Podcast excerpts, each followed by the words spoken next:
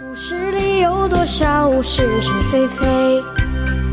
故事里有多少非非是是？贪官日记，作者无能，由事了播讲。故事里的事，说不是就不是，是也不是。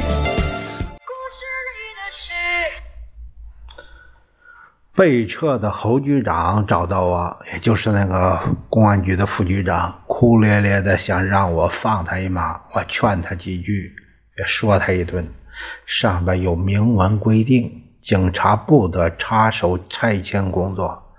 派什么特勤呢你？这些事儿拆迁公司他们在一线就行了，有白手套你不戴呀你？好了，先回家反省几天，过几天风头过了再说。他会意的点点头，转身走了。我得给检察院打个招呼，一定要严惩肇事者，这是故意杀人，应该死刑。哎呀，搞得心情很不好。今天上哪睡呢？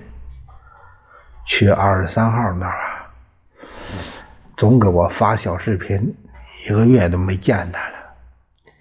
给两岁的小孩再买点什么呢？电光枪，买点小食品。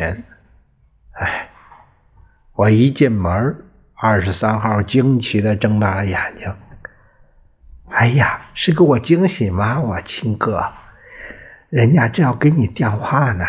说着，搂着我脖子，腿像蛇一样盘在了我的腰上。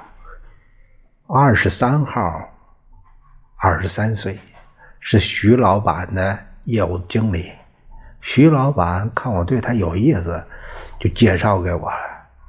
这个女孩子很精明，会来事儿，我很喜欢她。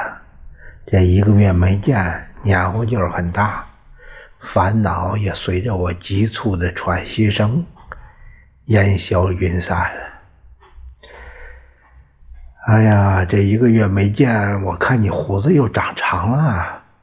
我抚摸着他的下体，逗趣儿地说：“哪有啊，生存空间受限，不见天日，施肥又不够，长不好啊。”他故意把“不见天日”那“见天日”那三个字拉的好长音儿，成了双关语，把我给逗乐了。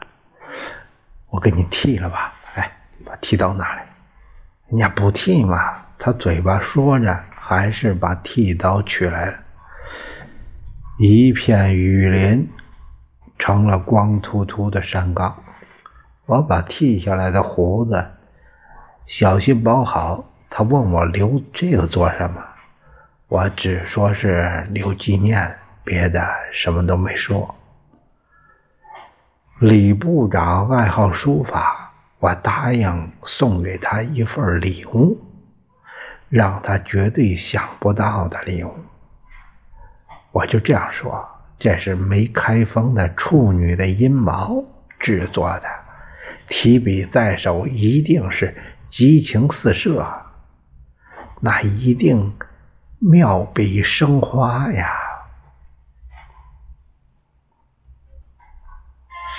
是就是不。是也是故事里的事，说不是就不是，是也。